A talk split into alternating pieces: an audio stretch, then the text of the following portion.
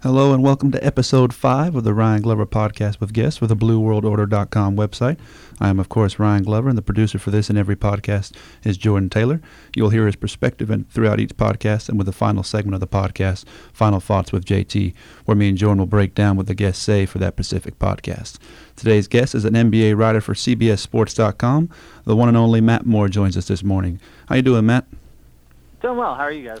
I'm doing good. I'm doing good. So let's get into this new look, quote unquote, Grizzlies team now after this trade deadline. It was just about a week away since the trade deadline happened, a lot of stuff went down that you did not expect, in my opinion, from the Grizzlies, trading away Courtney Lee for basically four second round picks and then Chris Andersen, Birdman, and then, of course, PJ Hairston along the way. And then, literally, just in the dying seconds of the um, trade deadline before it went down, they decided to trade away Jeff Green and get a first round pick and Lance Stephenson in return. So basically, two expiring contracts, Matt, that looked like the Grizzlies had no intentions of re signing this offseason. So before we break down the individual trades, what were your thoughts and perspectives of how Chris Wallace and the Grizzlies broke down the trade deadline and how you think they did? You know, I, I think they did the most with what they had to. I, I think more than anything, the moves are indicative of where the franchise is kind of gearing itself. So they acquire four for, four second rounders and a fir, and a first rounder. So they're clearly saying we need to restack the coffers because they traded so many away in trying to gear up for a championship run over the last few years and recognize we've got to get some draft picks back in line. Um, and then on top of that, you look at their financial situation, and while they do have a huge amount of cap space this summer, they knew that they weren't going to be able to afford a max contract for Mike Conley and be able to retain Courtney Lee at the price that he's likely to get at. That's kind of the missing story in all this. Is is I had kind of gotten indications from people I'd spoken to over the last couple of months that they knew that they weren't going to be able to keep both Mike and Courtney in, in that situation. You obviously say we'll keep Mike Conley at all costs, but you know we probably need to plan for a future without Courtney. And in that situation, you know you make the most of it. And getting four second rounders, that's actually a huge get in terms of the talent that, that of that return. That volume is hard to acquire, even with them being second rounders. Um, you know, moving Jeff, I don't think it was a surprise. There have been rumors for weeks that the teammates were, uh, all of the team was basically tired of his attitude and tired of his play. Um, not necessarily his attitude, just of his play and him not being able to contribute. And for them to be able to take a flyer on a guy and get a pick out of it, that's just way too valuable of a return on investment for them not to make a move with that, especially with Jeff also head to free agency where they're unli- unlikely to, re- to resign him. So for me, I think it's a big win for the organization in that they took assets that they were not going to be able to retain this summer for whatever reason and turn them into long-term assets. That's very difficult to do and something that they managed to, to pull off very effectively. Hey, Matt, this is Jordan. So, do you think the moves that they made is pretty much a sign to the fans of Grizz to, to the fans of the Grizzlies that they're pretty much in a rebuilding process, kind of like to get rid of the hopes of play any kind of deep playoff run? No, I don't think that this. I don't think as long as they have Mike and Marc, and they're going to have Mike and Marc for the foreseeable future, I don't think this team is ever going to be in a rebuilding mode. That's just not what they're going to do. They're going to keep restocking around those guys and trying to find a combination that's able to make make a run in which everything goes right. Like they're they're looking for that perfect run in which it's a year in which there's no real strong super contender in the West and um, there's an injury that breaks their way. Like they're trying to gear themselves up for for it to be like a Mavericks type of year where they're able to shoot the gap where no one else is able to kind of, uh, get to that point. But you know, you, you you look at it and you say, well, they got all these picks. Well, yeah, but they, they didn't get they haven't mortgaged Mike, Marc Gasol for a, a, a top five pick. They haven't. They're not trading Mike Conley for you know the Brooklyn pick in, in Boston. They're not doing that. They're still stocking up to retool later. I think this is definitely a sign of look, Marc Gasol's out for the year. We're not going to beat the Warriors. We weren't going to beat the Warriors before. We have to figure out a way to get to whatever is going to come after Z-Bo. We got to find a path to that and no matter what happens, we have to reconfigure the squad because that's just what happens. Um, let's start getting the assets in place to be able to decisions when we can. But I don't see this at all as a capitulation on any front of the playoffs for this year um, or in the future in terms of changing the direction of the franchise. You don't rebuild when you have Marc Gasol and Mike Conley. They're too good. So now the individual trades, Matt. Obviously, P.J. Hairston was basically the cornerstone they got back in the trade. Obviously, with the four second round picks too. We know Chris Andersen is easily going to be here for the rest of the season or possibly get bought out at some point. So with PJ Hairston obviously still on his rookie deal, in my opinion, I always thought he was a little bit tad bit overweight, never puts the heart and dedication into being successful and possibly live up to his hype that he could be. So your thoughts on PJ Hairston? Is he somebody that the Grizzlies look at long term and think they can be a successful chip here, or is kind of, or is he just basically a rental too, where basically Memphis in this summer is basically only going to have Zach, Tony, Marc, and Mike under the books, and then everybody else are going to try to get somebody in free agency? It's a flyer. You know, you, you take a shot on PJ and you hope that um, he can follow in the footsteps of so many others and, and lands as much in the same mold of of guys that didn't work where they were that wound up working in Memphis. That's been their mo. That's been their entire kind of structure, uh, and that's very clearly kind of what the, the thought process was here as well. That they thought that they could get a guy on the cheap that hey, you know, if he clicks and, and really connects here, and it works, this is going to be phenomenal. But um, uh, he's had a rough start. The, the conditioning issues you mentioned. He's also like he's just got a bad attitude, and that's been long standing. He's he's an attitude problem, and in Memphis that can mean that you're you become beloved and everyone just adores you and it all works out. And you know it, it, it's up to him in terms of what he wants to make, how much he wants to make the best of this. You know he's going to have competition down Jordan Adams at that spot. Uh, it's they're crunched on the wing even after the trades that they made. So I think it's going to be hard for him, but it was just simply a matter of Memphis being willing to take the flyer on him because they got those four second round picks as well.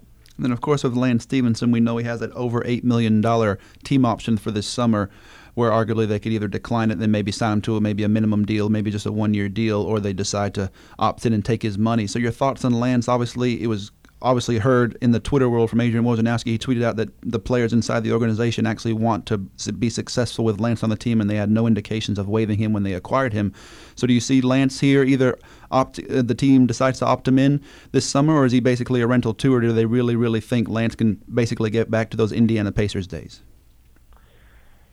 Again, I think they're willing to take the flyer on him because of the non-guarantee. You know, they've got flexibility. If he fits in and he follows the the format of Tony and is able to to suddenly excel and it's this brilliant move, then that's great. If not, well, they can get rid of him and there's no real cost to them. I don't necessarily think I can't imagine. I haven't spoken with them about this, but I can't imagine that there was an actual thought process of, oh, this will definitely work. Like they left themselves out.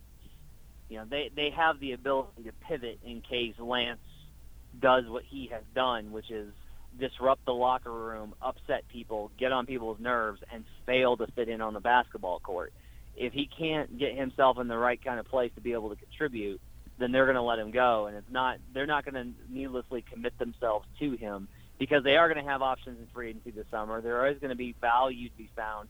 That's the one thing to keep in mind is that with the free agency market, there's a lot of weak players. So a guy, the guys in the top 20 are going to get paid, but there's going to be opportunities for Memphis to take guys that might not necessarily be as wanted and be able to get them on value deals. So, you know, Lance is going to have to, I think, earn really his opportunity. If they do wind up doing something, the concern for me, I think, is that if he winds up having a strong spring and then the team gets way too excited about him and decides to overcommit, you have to keep Lance Stephenson on a very short contract with outs for yourself in order to maximize um, the benefit and leverage against the risk because he's just that unstable, and there's no way to really commit to him in any sort of meaningful fashion. Because you know Lance back in the successful days of Indiana, right? When the uh, Indiana sort of played like the old Memphis Grizzlies with David West and Roy Hibbert, and of course Memphis doesn't have that Paul George, uh, arguably a top ten player in the world, superstar on their team. But that's basically how Lance strived, right? You knew you had those two big guys where you could dump it down with Marc and Z-Bo going forward, most likely if they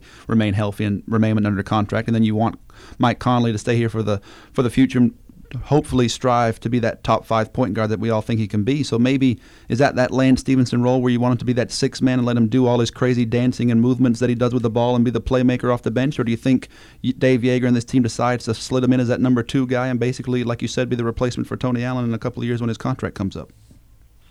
Know, I, I think he he brings he brings a certain amount of versatility, which is important because for years Memphis hasn't had anybody that could create on the wing, and he's the thing about about Stephenson is is that he is surprisingly gifted in facilitating.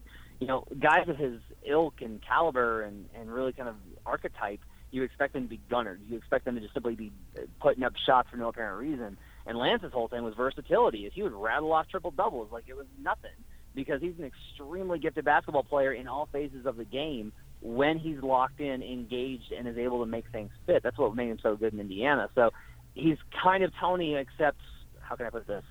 Um, he's more talented. He, he's more gifted. He has all these natural abilities that Tony has never had. That Tony has simply made up for with the fact that he is an absolute demon defensively. And Lance has a high gear defensively as well. So like there's a fantastic player unlocked in there. It's just simply a matter of whether you feel that you can get that guy or not. And finding him is really difficult. So transitioning over a little bit now to more of the Mike Conley. We obviously did a great podcast with him about a couple of months ago, talking to Mike individually about his free agency and going forward.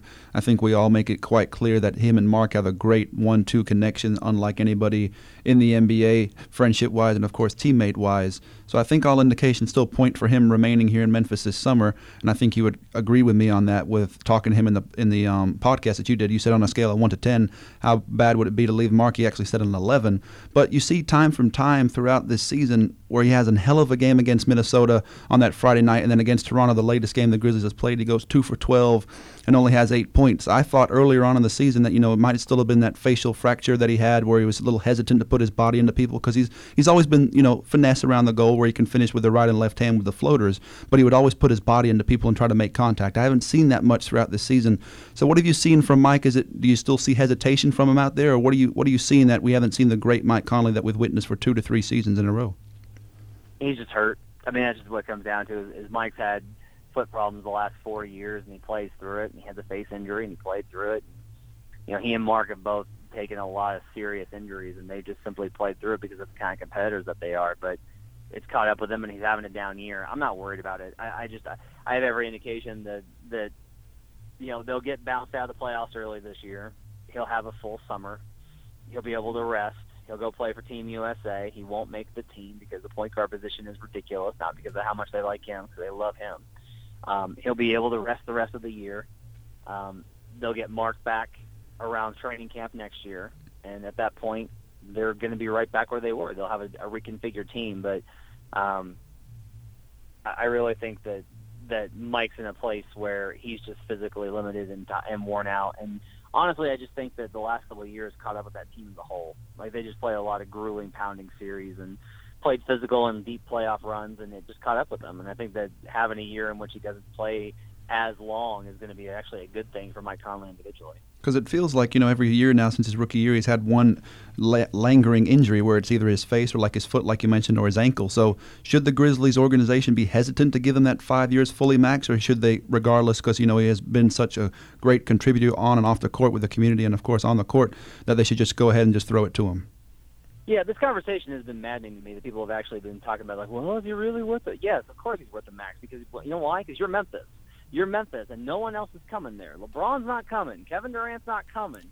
This is not happening. You're not getting Al Horford. You take who you have, and that's a key component here. Is Mike Conley is willing to be your franchise guy, and he is more than good enough to fill in that gap. And you take the risk with his injuries, and you say, you know what? If it doesn't work out, we we went with the best plan possible. But Mike is a leader on the court. He's got a spotless track record in terms of off the court.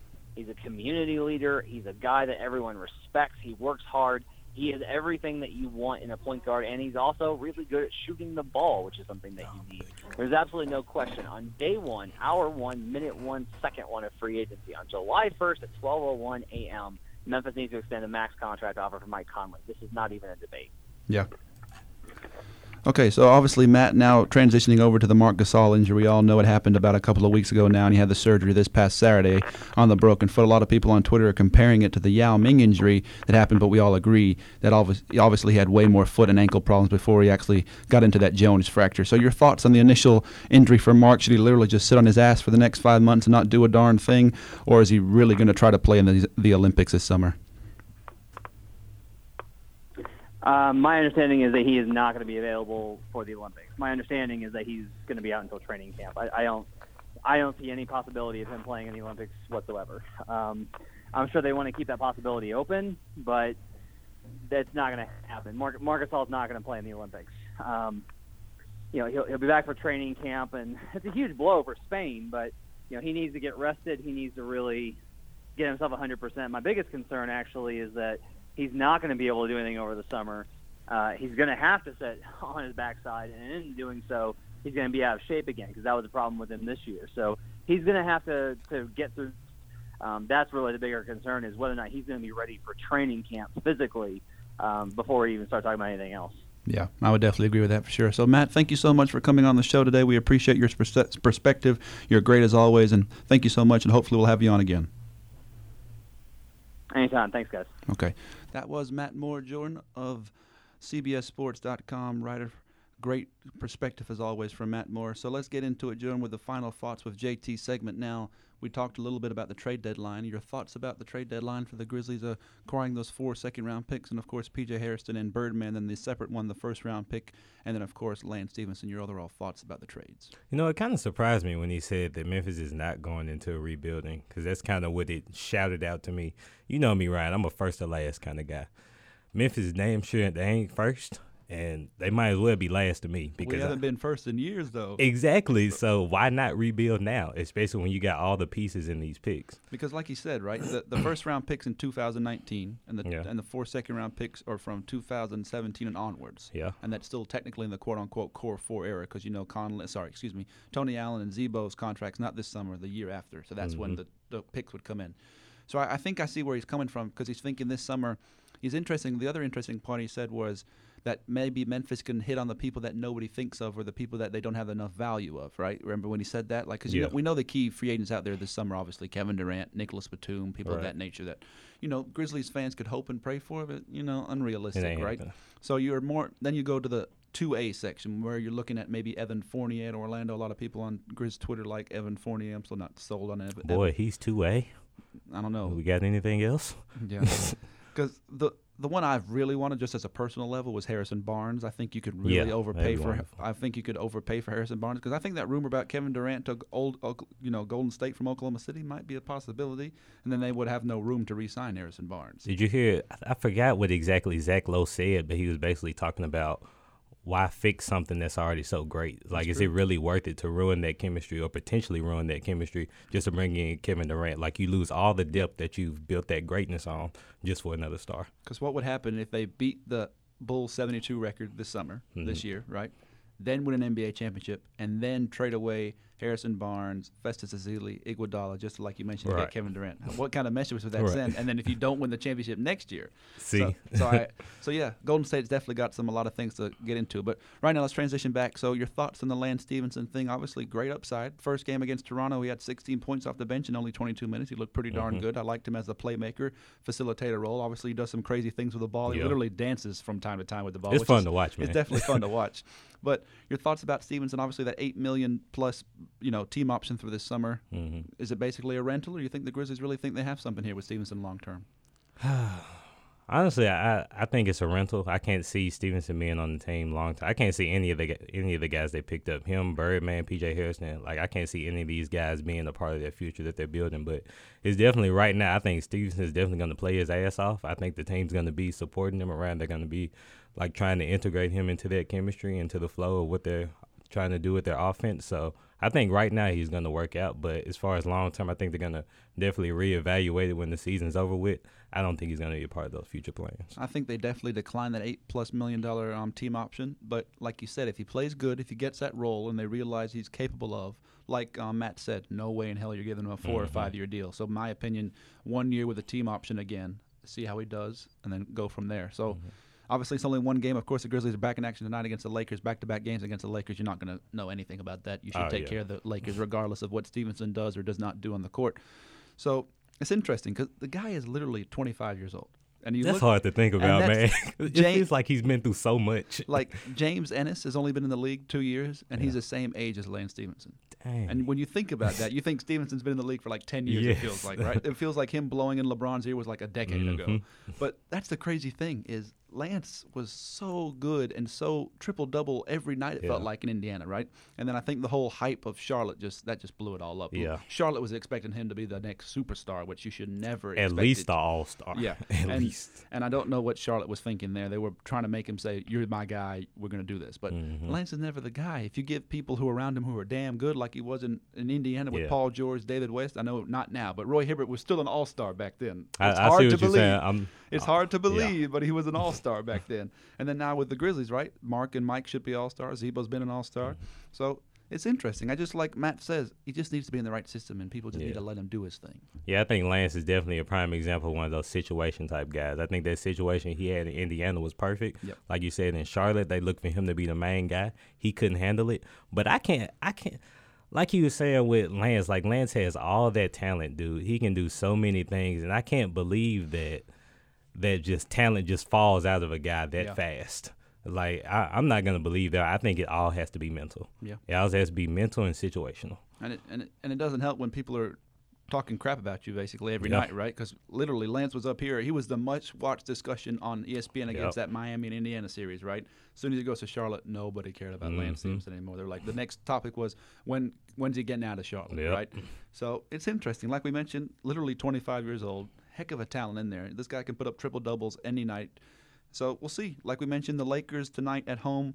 Then, of course, day off, and then they go on the three game road trip on the West Coast at the Lakers Friday night, back to back at Phoenix Saturday night, and then back to Denver on the Monday night. So, your thoughts? All winnable games, but we always know at Denver is always tough. Lakers tonight, Kobe Bryant's final tour inside FedEx Forum against the Grizzlies. So, your thoughts on these next four games? Should they be all four wins, or is the Grizzlies going to disappoint us as usual? As usual. Well, they pretty dis- Well, well, they- us a lot. Well, at year. least under these sub 500 teams, they're great. They're outstanding against those guys. So I think with these next with these next few games lined up, that's who they're facing. That's the quality of their opponent. I think they they continue that trend. They take care of it. All those should be wins, man. And I agree. It should be quote unquote should be four and zero, but my gut feeling says it'll be three and one, and Denver will be the one they mess up against Denver. It always seems like at Denver is always a tough one for some Mm-hmm. reason when it shouldn't be. It's the air. Yeah, That- that- that's what that that's what thin gets air, them. Thin Mhm. air, thin air for sure. So that's all the time we have today for the Ryan Glover podcast with guests. Thank you so much to Matt Moore of CBSSports.com. Make sure you give him a follow on Twitter and make sure you read all his great content over there at CBSSports.com. Thank you so much, of course, to Jordan Taylor for being the producer and the great co host of mine. I'm, of course, Ryan Glover. We'll be back next week with a great podcast edition. Until then, signing off.